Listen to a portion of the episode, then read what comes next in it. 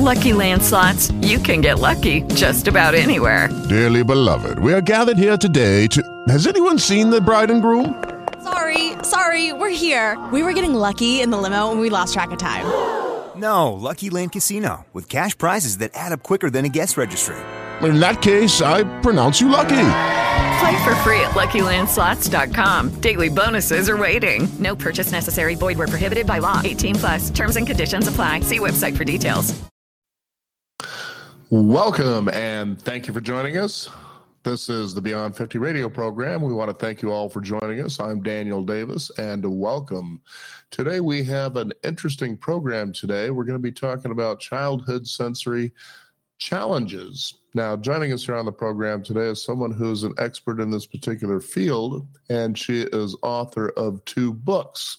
And those two books are When Kids Fly Solutions for Children with Sensory Integration Challenges 2015, as well as Sensory Processing Solutions Drug Free Therapies to Realize Your Child's Potential. She is the founder and director of Integrative Pediatric Therapy and Integrative Concussion Therapy in Dallas, Texas.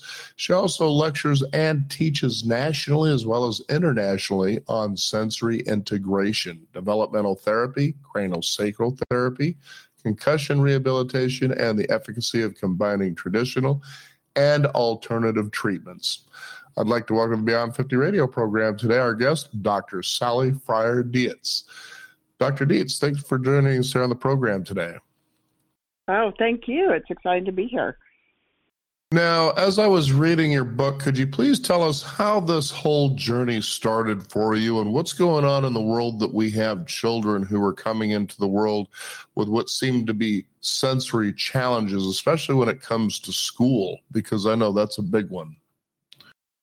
Well, um, sensory challenges and sensory integration deficit is not um, a new thing that we're just seeing more of. I've actually been involved um, in the field of child development and sensory integration for over 40 years, uh, well before I had children of my own.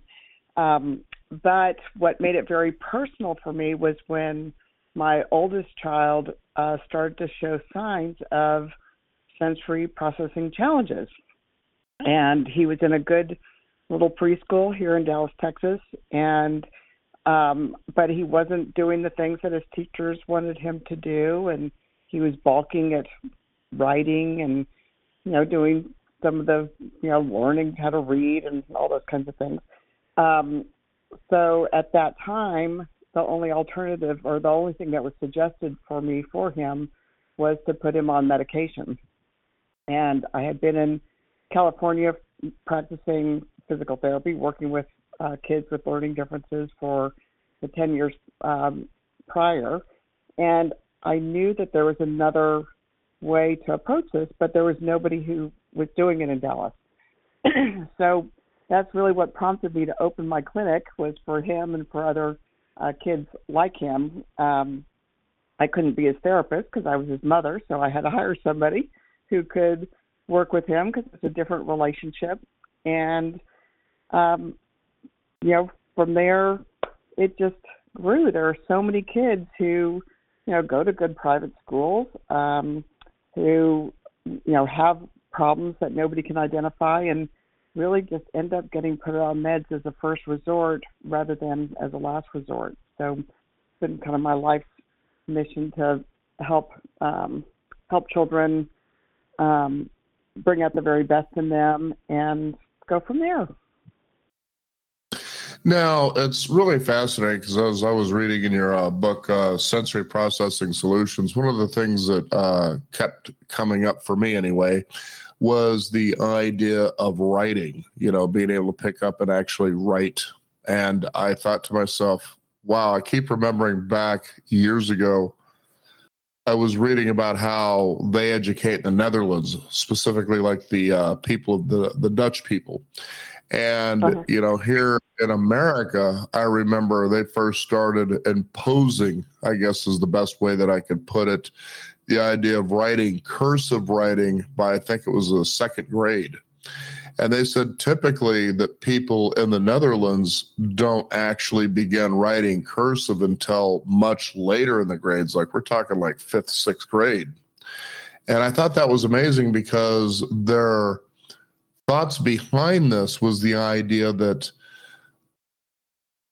when you think about putting the mind to the hand and the coordination that was involved, that they were feeling it was being forced, and that there's really that you had to kind of let this come naturally. And when you think of how sometimes, especially in the public school system, at least when I grew up, uh, how teachers can be when you're not following through or you're not getting it. In some cases, they could be rather mean, you know, right, and the kind right. of trauma they can cause. And you actually talk and address that in the book. So, what kind of challenges would you say was it your son Alex? Yeah, yeah you know, face because having those kinds of challenges with the teacher, you know, just saying, you know, he's just not getting it. He won't settle down. And the frustrations they have to the point that, you know, quite frankly, there's uh, some violence that goes on with situations like that. Yeah, well, writing is actually very complex, um, and it's related to bilateral coordination uh, with your eyes and with your hands.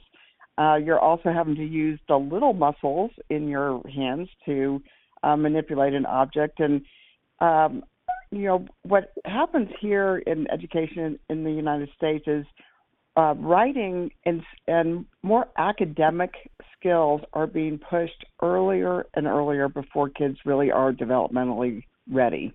I mean, preschoolers should be playing. They should be playing outside on the playground. They should be creating new games. They should be jumping, running, skipping, hopping, doing all the kinds of things that kids do um, that are not necessarily in an organized way. Um, and they probably would do better at their writing later because they would develop those muscles to be able to um, help them manipulate a pencil or pen and, and color and play.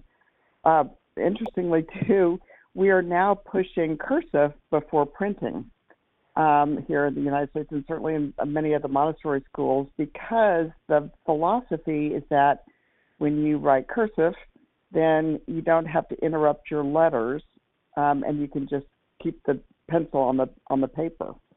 But again, that's kind of putting the cart before the horse because the way your eyes have to visually track and how you process information and get that letter down on the page is a higher developmental skill. So a lot of kids have have problems just because they're not developmentally ready, not because necessarily they have a learning difference or anything else.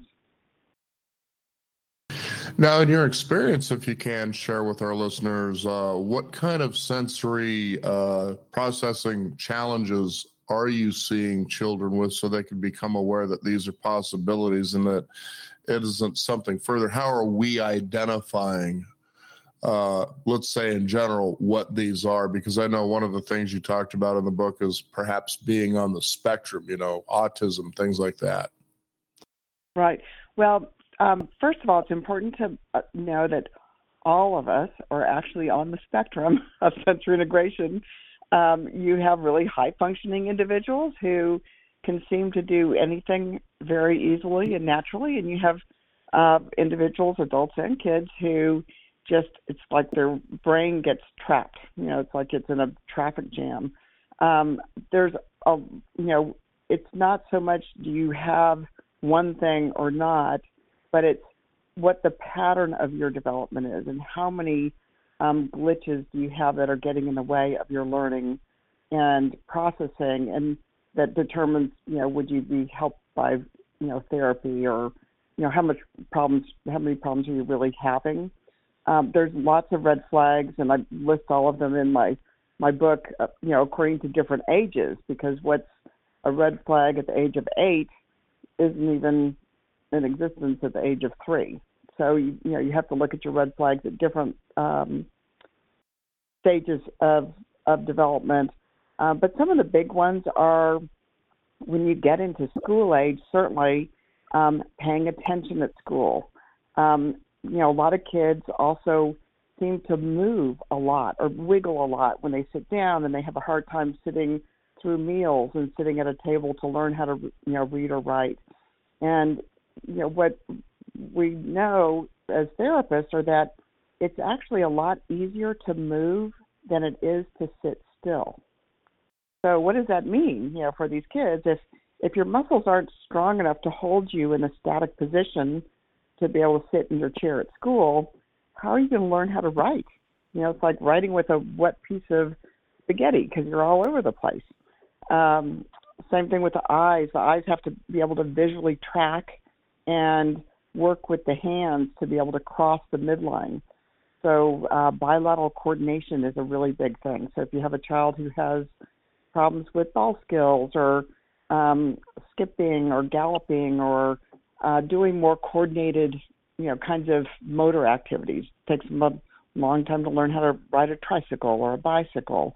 Um, you know, just observing your kids and how they move, how fluid are they in their in their movement. Um, you know, kids who seem to be clumsier than others. They're always falling down and have bruises all over and don't know how they got them. Um, picky eaters. It's another you know, pretty obvious big red flag. Uh, speech delays is a big red flag for vestibular dysfunction, not just speech. Uh, all too often, kids get put into speech therapy and really they would benefit even more from having the vestibular piece be a part of uh, their speech therapy. So there's there's a whole you know bunch of things that you can um, look at and be aware of, and I think as parents and teachers, um, one of the things is that there's this intuitive sense of there's just something that just maybe isn't quite right. Um, it's a lot easier for teachers to often point out because they have a whole classroom of kids and they know when you know a child is struggling more than some of the others and they may not know what that means or what's going on with that child, but they certainly know if they're having uh, more problems than others. And so your teachers really can uh, be an advocate, you know, for your child if you have a good relationship with the teacher and can, you know, there's that communication of skillful listening and delivery and receiving that has to go between teachers and parents and you know how can you work together on really helping you know kids the most? That's a lot but that's that's kind of that's okay. you know, so let's go ahead, if we can, and go through uh, how the integration process works uh, and how sensory integration therapy works. I know you kind of touched on it a little bit, but I know you have different ways of going about it. Now, is there a way that you approach it by saying, well, this is kind of what I'm seeing here, so let's try this, you know, that sort of a thing? So the first the first step is a really good evaluation because every single child, every single person is obviously very different. So there are no set protocols, no one, you know, way of doing anything because every child is different. So with that evaluation, we get clues as to, you know, what are the patterns for that particular child. And we can identify which sensory systems may be getting in the way or maybe a little bit out of balance that need to be um, shored up. Uh, with sensory integration, it's I mean it's really a great therapy because the kids they think they're playing and having fun, and when they're vested in what they're doing, the gains are tremendous. So you know when they come to a therapy session, it may look like you know swinging on a you know op- a hanging obstacle course, and what that is is that you know it's stimulating the vestibular system in a certain way to help build postural muscles and control and get those eyes and those hands to work better together.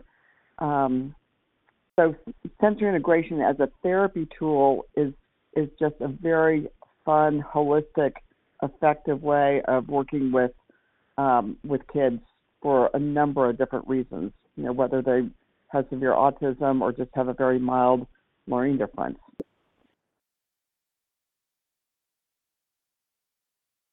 Now, um, let's talk about. Uh, bring up also that uh, doctors tend to like to go in the direction of uh, giving medication, you know, and that can't be good for the long term because nobody's actually changing anything for the better, and and you really try.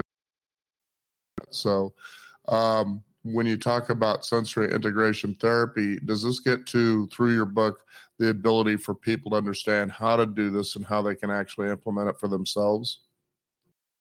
Well, it's because everything is so unique. Um, you can certainly get ideas and educate yourself. And one of one of the things that we do um, as therapists is we work with parents to provide what we call a sensory diet. It's not what you eat, but um, activities that help to nourish a particular child's nervous system. Um, you know, a therapist who's trained in sensory integration has a lot of uh, education and training behind them. So it's not, again, something that you can, um, as a therapy per se, you know, tell somebody over the phone, okay, all you have to do is do this, do these 10 exercises a day, and, you know, that's going to take care of the problem. Um, it's a lot more involved than that. But in general, all children need to have a variety of sensory motor experiences that tap into all areas of their um, their neural development, uh, how they move, how they take in information to the jo- joints and the muscles, uh, how they perceive touch, how they smell things, how they put things together, um, how they organize their bodies. Uh, so, in general, sensory integration it applies to every every child, every person. Um, so just kind of having a good idea of what are some good sensory motor activities to do is what you should be doing with all kids anyway. Mm-hmm. Mm-hmm. Yeah, it's a pretty amazing process. Now, do you find that it uh, uh, does it occur equally in boys and girls, or is it kind of maybe difference between the two? Well, that's that's a great question, Daniel. Actually, um, poor little boys end up getting picked on a little bit more than little girls. But a lot of times, what happens is it's the kids who act out or who have behavioral issues or who are more obvious in their behaviors that um, get picked up on early. And little girls tend to not, you know, not all of them, obviously, um, but tend to be a little bit quieter. And there's um, kind of an unconscious bias that that's okay for a little girl to not, you know, seek out sensory motor experiences or to kind of watch from the corner or to not get involved in things where you know a little boy who's like in everybody's face and getting everybody's work and you know talking out of turn and making lots of you know commotion around himself is more likely to have the teacher I you know say something to the parents and that leads them into therapy. So we do see more boys than girls but it's not really because boys have more problems they just tend to stand out more if those are the those are the issues now the other thing uh, that i found uh, that should be touched on here are the similarities between sensory integration deficits and the effects of concussion. Now, how did that come about in this? Yeah, I'm so glad you asked that because I what was interesting is we began getting a lot of referrals for a therapy called craniosacral therapy. That's a light touch manual therapy um, when people would have a concussion. And we found that they responded very quickly to this light touch, and they would come in with horrible headaches or fuzzy thinking and um, you know a lot of, of problems, and they could have this cranial work and they would do better. But there were still um, persisting problems that I was noticing, and that kind of prompted me to look farther into what you know what's going on with these people where some of the the complaints that they were having were very similar to what we see with developmental disabilities or sensory integration problems.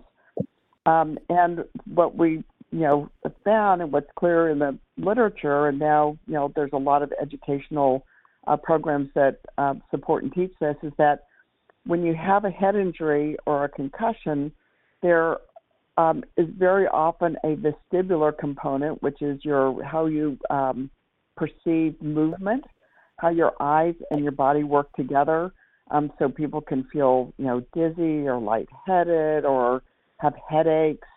Lots of you know symptoms that are related to vestibular dysfunction. And same thing with the eyes and the functional vision when you have a head injury. Um, it, your eyes can, you know, not work together as well um, because of the effects of a concussion. And the same thing happens with our developmental kids is that their eyes are not developmentally working well together, and so they have functional vision problems, which is problems with you know tracking and reading and all that kind of thing. So there's a big overlap in it's a different etiology. One is a head injury, and the other one is it hasn't been developed yet. Um, but between concussions and developmental uh, disabilities and sensory integration uh, deficits. Mm-hmm. Now you mentioned craniosacral therapy. What specifically is that? So um, craniosacral therapy is really a um, a great treatment to augment all other therapies. It's a wonderful complementary uh, therapy. Uh, it was developed by a doctor in uh, Palm Beach who's since passed on, Dr. John Upledger, and it's a light touch manual therapy, meaning you use very light touch on the body. Um, when I first heard about it back in the ni- no, about 1995, um, I went to a class so I could tell people why I didn't think it would work. because as a physical therapist, I couldn't imagine how light touch really could make a big difference. And I came back from that class going, I don't know what this is, but there is definitely something to it. And since then, it has really changed our practice. Um, I began to, you know, take more classes because the more I learned, the less I felt like I knew, and so I needed to learn more. And then I had the opportunity to work closely with Dr. Upledger, and um, he mentored me on a lot of things. We had some uh, shared patients, some little conjoined twins from Egypt that we worked on together, and um, so anyway, it just it helps the nervous system to work optimally, and to have a craniosacral therapy treatment um, it is more relaxing than a massage, if you can imagine that.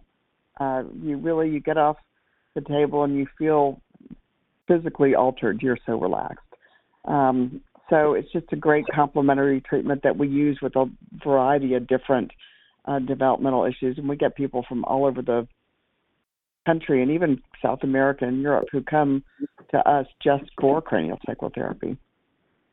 Mm-hmm. Now, when it comes to schools, how do parents actually work with schools to be able to integrate a lot of these processes so that they can be successful in both ways?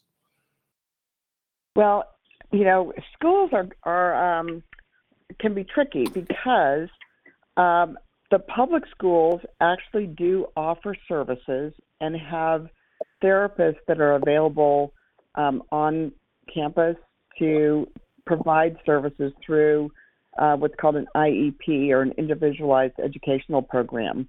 Um, to qualify for services in school, in public school specifically, you you have to have an evaluation, and you typically have to fall um, well below the mean to be able to qualify for services. So, um, children who have more significant developmental disabilities will qualify for services that are provided in school whereas your higher functioning kids often will not. Um, and it just depends on the state and it depends on the services available. But there are laws that protect kids with um, severe disabilities so that they can receive um, services through the school district. If your child goes to a private school, private schools don't have to operate under those same rules because they're privately owned, not of um, uh, public education. So parents have to provide, they have to seek out their own therapy services. Um, we're fortunate we have several programs in several different schools in Dallas, so we're able to see kids during the school day at school, and we actually have um, little gyms that are um, you know available on campus. So we can you know take kids out of the classroom and bring them to the gym and do all the sensory motor work that they need and then take them back to school. But parents have to pay for that uh, privately. Uh, it's not a, something that's provided by by the state. Now, it's really fascinating because you think about um, uh, people having children uh, this day and age. You got both of the parents out of the house that, yeah, because they both have to work. And then you think about the connection that we make with our children, especially after birth.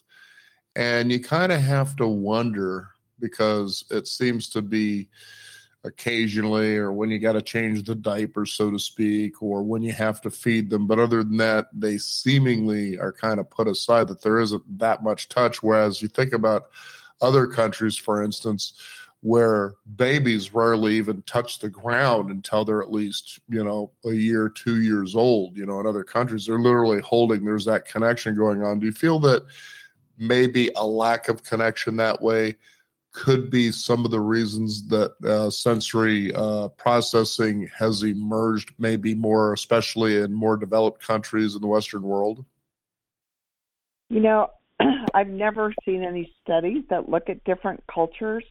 Certainly, um, uh, there's a lot of variances in different cultures um, that affect sensory motor development and the timing when children will do things you know, all of us are are programmed to um, to grow and develop in a certain way, even though we all do it in our own kind of unique way. Things kind of happen along a pretty predictable um, way. So if you happen to be in, you know, um, India where you're held, you know, or carried around all the time, um, it is it's possible that maybe they walk a little bit later um, I don't know. I haven't I haven't looked at the you know cultural norms for different countries, but you know those things certainly can affect your motor development. Um, we see it with swaddling, which is a practice that we do here in the United States, and somehow it got um, got to be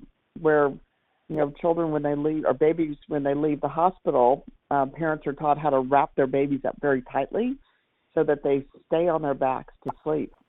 And unfortunately, parents aren't told that you only want to do this for a couple of weeks.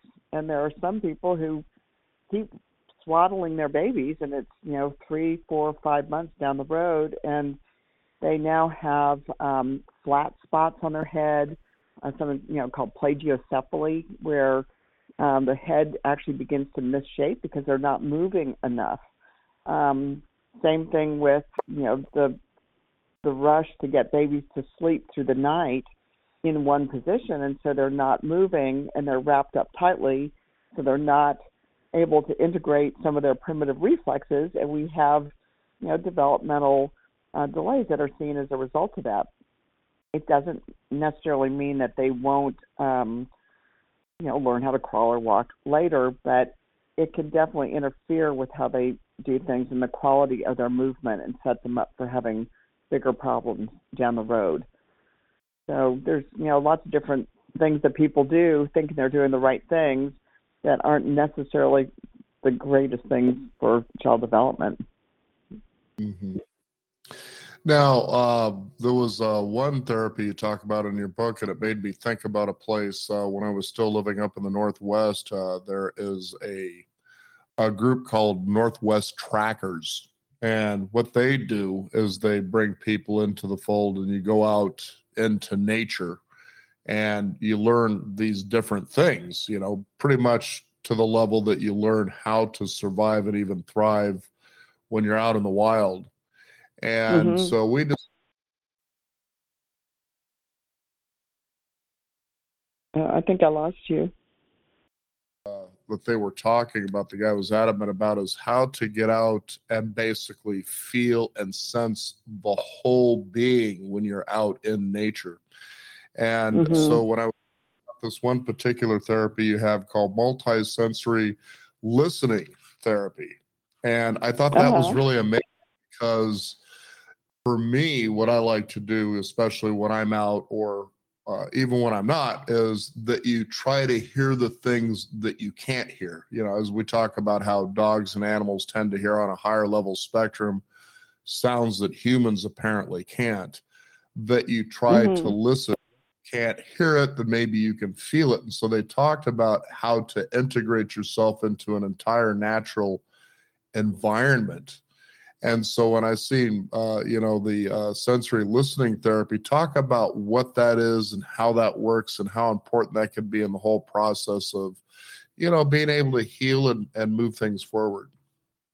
Right. Well, I, I love the concept of being in nature. I'm actually in nature right now, looking out into a, a forest. but um, ah. you know, there's a practice called taking a nature bath, where you go out and you just sit in nature and you just hear and be a part of it. It's like you're having a, a quiet meditation in nature, and um, you know that's something that we do as more evolved um, adults or you know teens or whatever. You have to be able to to sit quietly and and attend to that um, that input, which can be very difficult for a lot of our kids. But for some kids, it can be really easy and really fun and engaging. And I think you know certainly having children in nature is a huge part of growth and development and and something that you know I fear you know more and more children are not you know getting exposed to. Um, as the integrative listening program, which is a multisensory listening program per se, it's um, it's really not along those lines. It's um, it's developed to have different tones and frequencies through music, and a person wears um, headphones and listens to it's you know different classical music tastes, but there's a whole different program whether it's for calming or for uh, sensory you know sound sensitivities um, or attending, and it's a progression of this music that you receive through something called bone conduction, which is actually how you hear sound through your bones um, in the in the head. So the headphones have a little vibration bone conduction that you that you actually feel the music internally, and then you're also hearing it auditorily. And then on top of that, there are exercises and activities that you might be doing at the same time. So maybe you're balancing on a balance board while you're listening to this music. Um, the headphones are designed so that you can hear people talking and they can be used in the classroom if uh, a child is very distractible and has a hard time, you know, focusing on work. The headphones tend to, you know, can help um, tune out some of the the chatter around them, but help to organize and and so that they can pay uh, better attention. So that particular program is a therapeutic tool, but boy, wouldn't it be great if everybody could go sit in nature and and just feel it feel it on their own. But I know sometimes I wonder if a lot of these uh, challenges, and I'm not saying specifically they are, that are tied to how technology, especially when you start seeing parents who allow their children as early as two years old with a, uh, you know, one of their iPhones in their hands. Uh, the other thing I Absolutely. noticed too, mine actually noticed a, a lot because uh, she works in hospitality. She says how often families show up, sit down to dinner, and each and every person at the table has an iPhone in their face and nobody's talking to each other.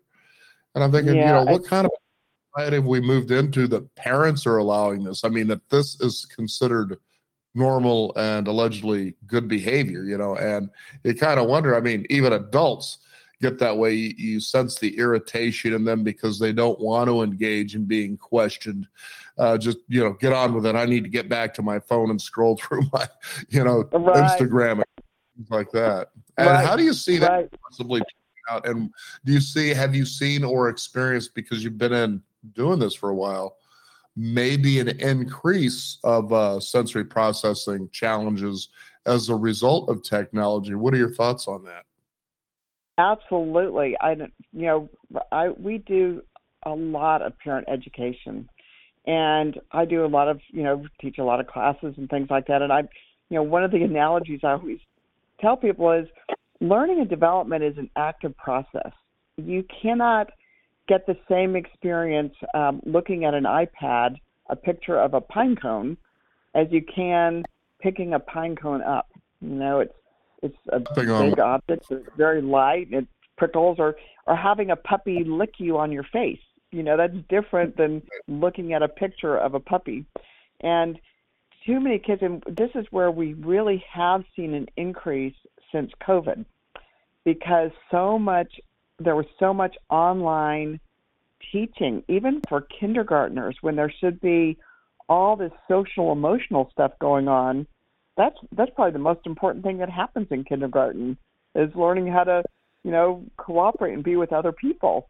But instead, you know, we've had, you know, children and parents with masks on and receiving education through a computer and it is not, you know, it's not as effective. You know, it may have been the best option that we had for, you know, certainly for that time being, but um, it is it's backfired and it really does highlight um, why young children especially should not spend a lot of time on computers or iPads or iPhones or televisions because it's a two-dimensional um, experience. It is not um, active learning. It doesn't matter, you know, how exciting of a educational program it is for your preschooler.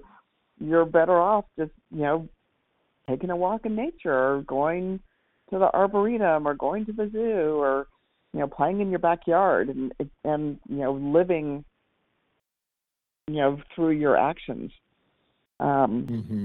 it really you know technology technology is great you know, we use it you know certainly as a great tool as you get older but even adults spend too much time on computers you know it just becomes that's the way our environment is set up yeah yeah, it's pretty uh, fascinating how how many times people are actually tied to it as though that's a reality, and in fact, you actually even hear conversations a lot of times that aren't free flowing. They actually have to do, "Have you seen this on this?" or "Did you see this latest right. movie?" And I kind of wonder, do you also integrate? Uh, not, I can't remember if I had read this in your book, but uh, call it conversation therapy, where you just sit in a group and you just have a free flowing conversation about thoughts and ideas.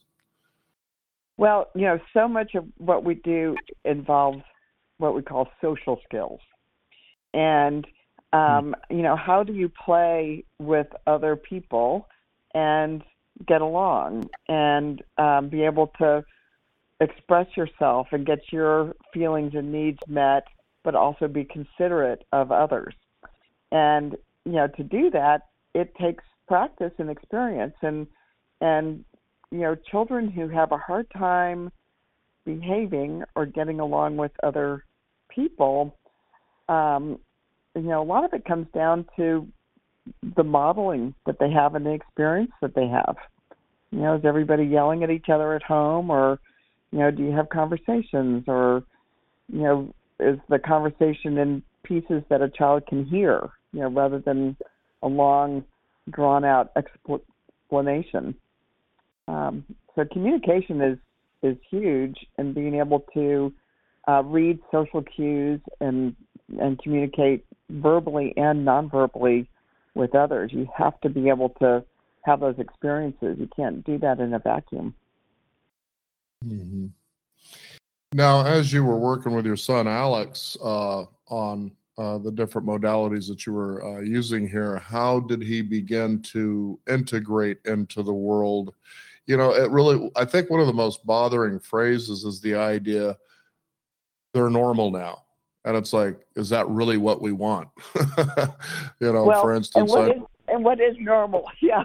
You know, exactly. We're all, uh, yeah, we're, we're, um, you know, normal is probably really what abnormal is. I don't, you know, I don't know that there is a normal. There's a, there's typical and there's, you know, it's more, um, you know, are you able to get the things you need to out of well, can you self actualize? You know, are you happy? Can you um can you take care of yourself? You know, all those kinds of things. And um, you know, there are I've been doing this for so long now, a lot of the kids that I saw when they were little kids, you know, grew up and they went to college and they, you know, became, you know, successful people in their own right? And now I see some of their kids.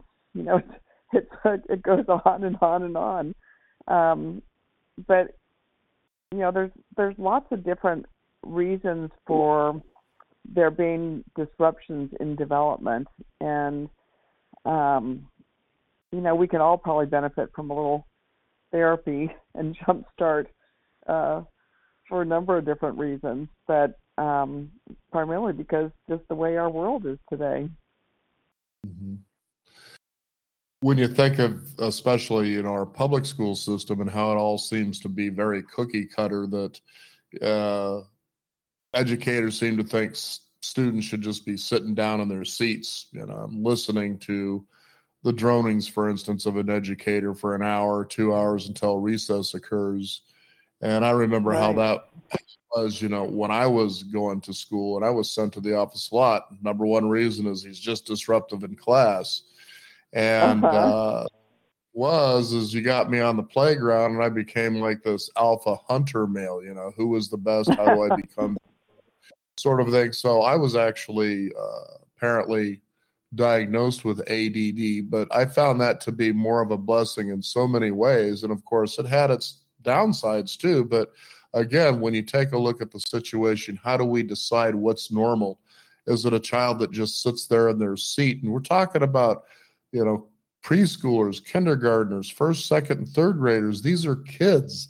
They should be spending right. most of their education out there running around on the playground or in the forest, things like that, learning about what their world is, and then guiding them in directions that actually help enhance who they really are. And that's what I thought the beauty of outdoor school was.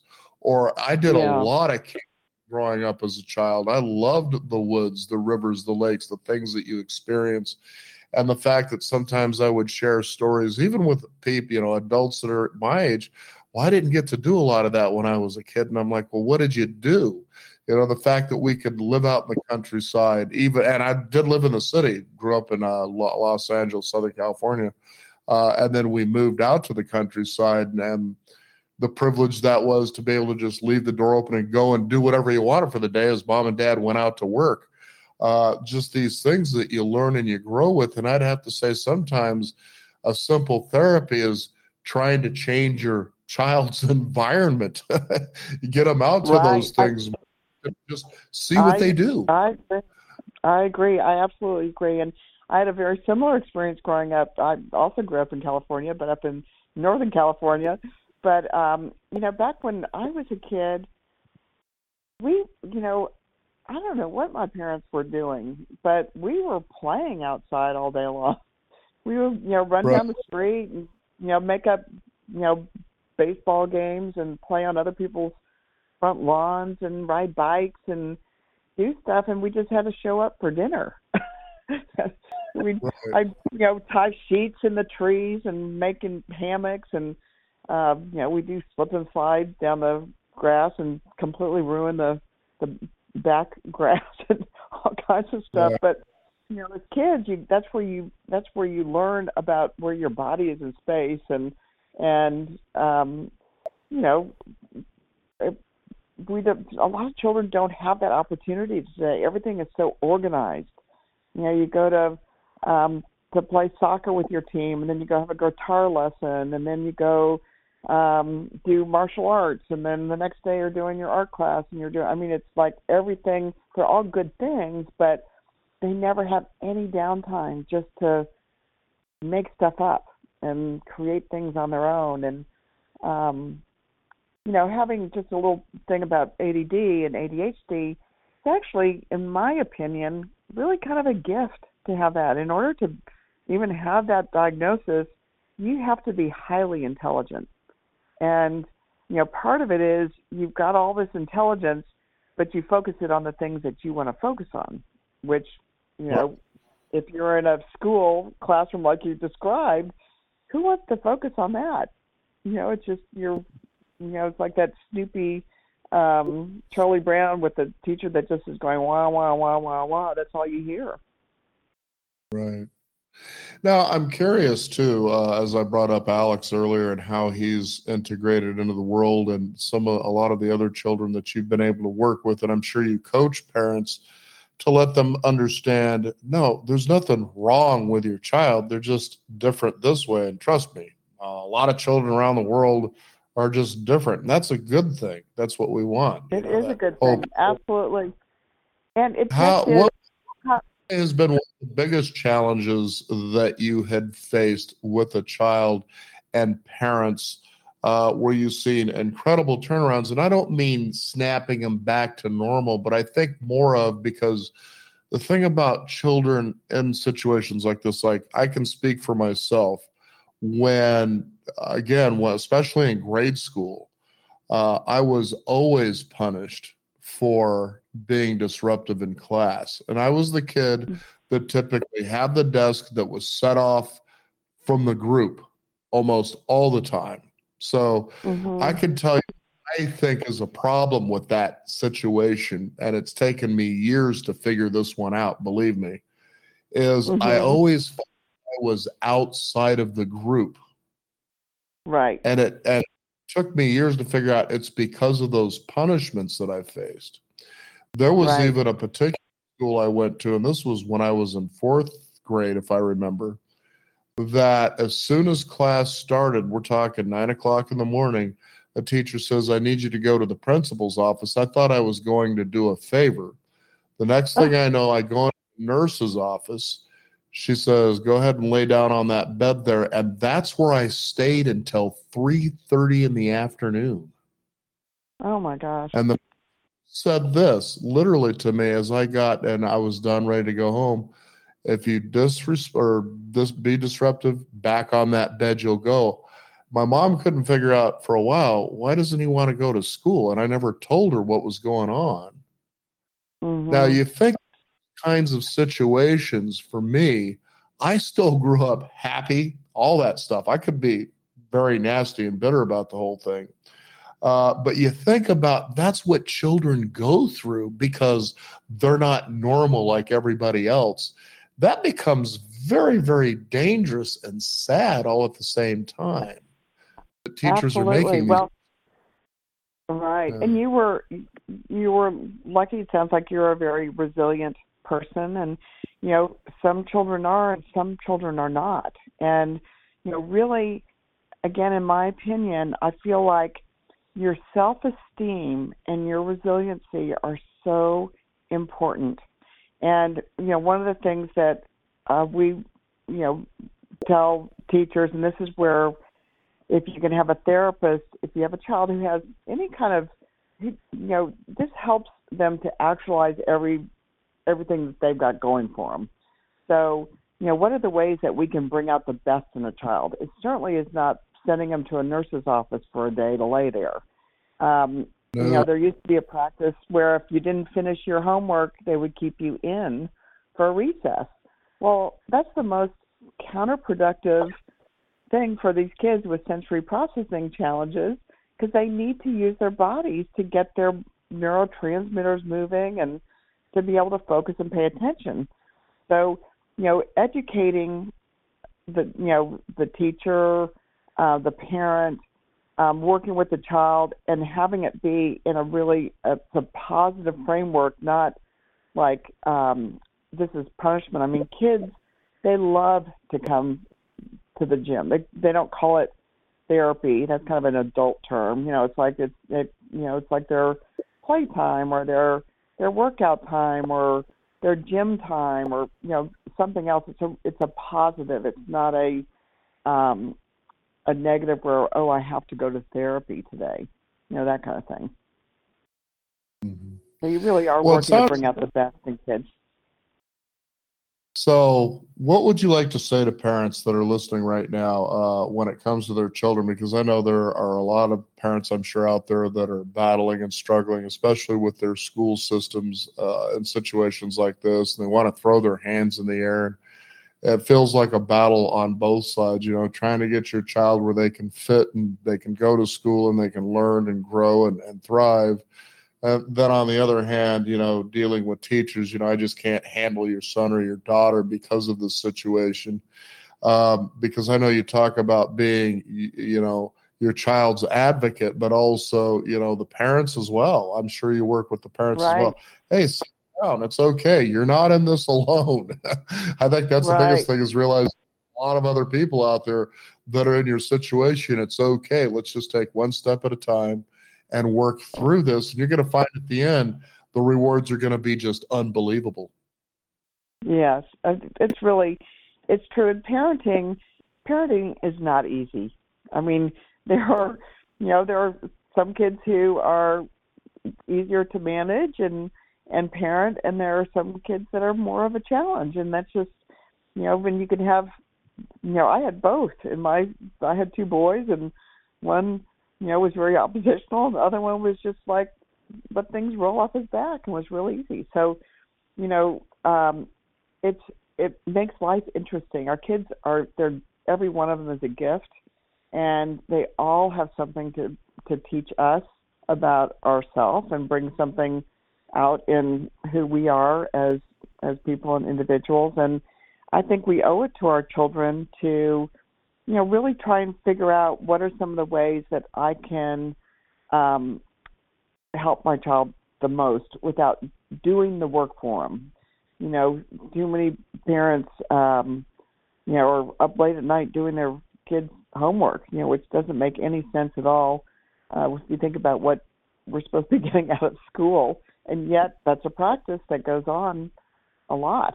Um, so, you know, how can you help your kids be the best that they are so that they feel good about who they are and have the tools to be able to you know self actualize and have a happy life you know, when you know independent of us as parents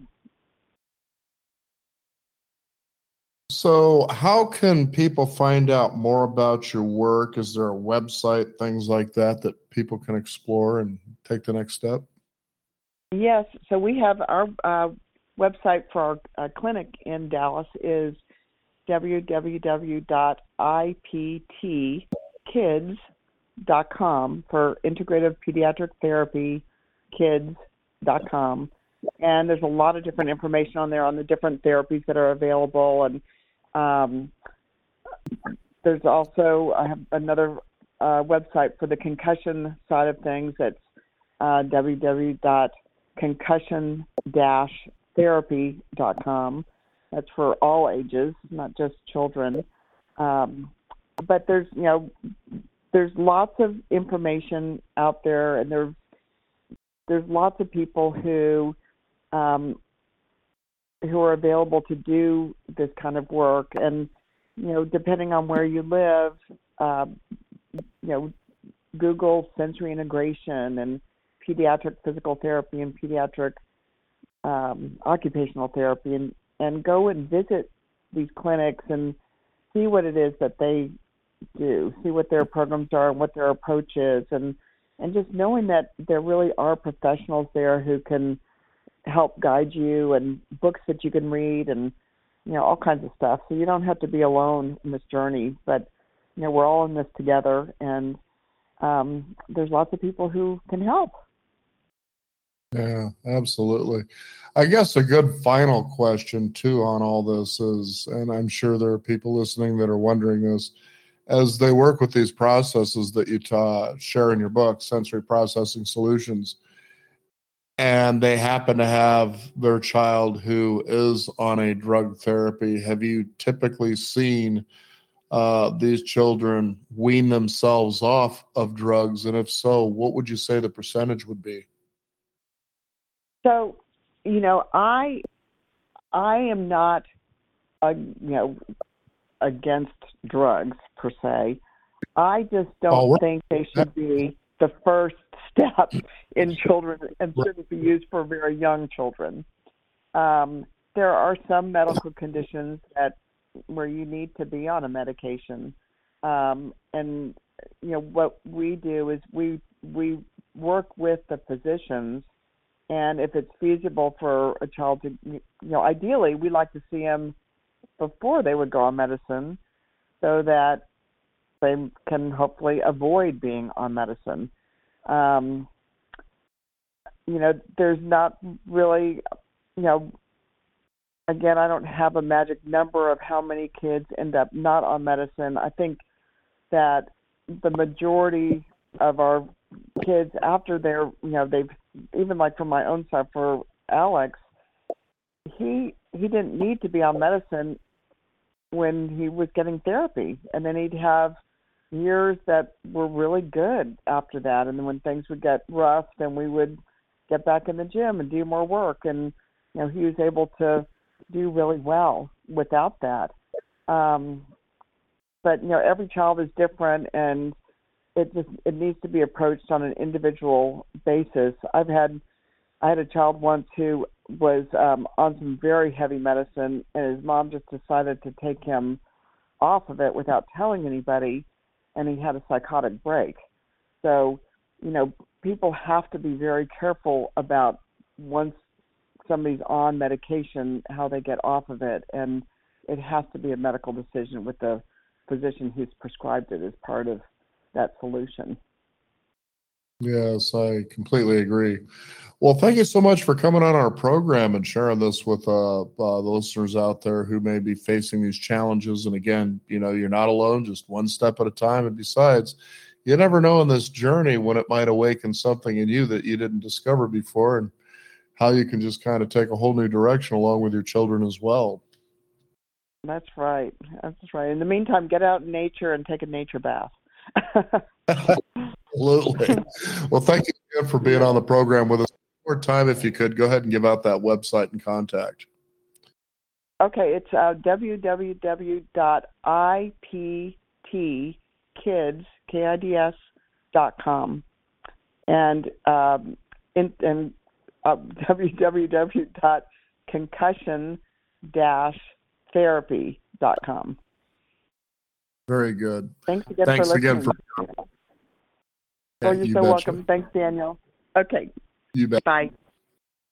We want to thank you, the listeners out there, for tuning in. Take some of your sensory, push a few buttons, and join us at beyond50radio.com. That is the number 50. We encourage you to sign up for our weekly e newsletter. Stay up to date with what's going on in the world of Beyond 50, as well as our upcoming shows. I'm Daniel Davis. Thank you for joining us. This is the Beyond 50 radio program. And remember, wherever you are is where you should be. Have a great day. Okay, round two. Name something that's not boring. A laundry? Ooh, a book club. Computer solitaire, huh? Ah, sorry, we were looking for Chumba Casino. That's right. ChumbaCasino.com has over 100 casino style games. Join today and play for free for your chance to redeem some serious prizes. ChumbaCasino.com. No purchase necessary. Void where prohibited by law. 18 plus terms and conditions apply. See website for details.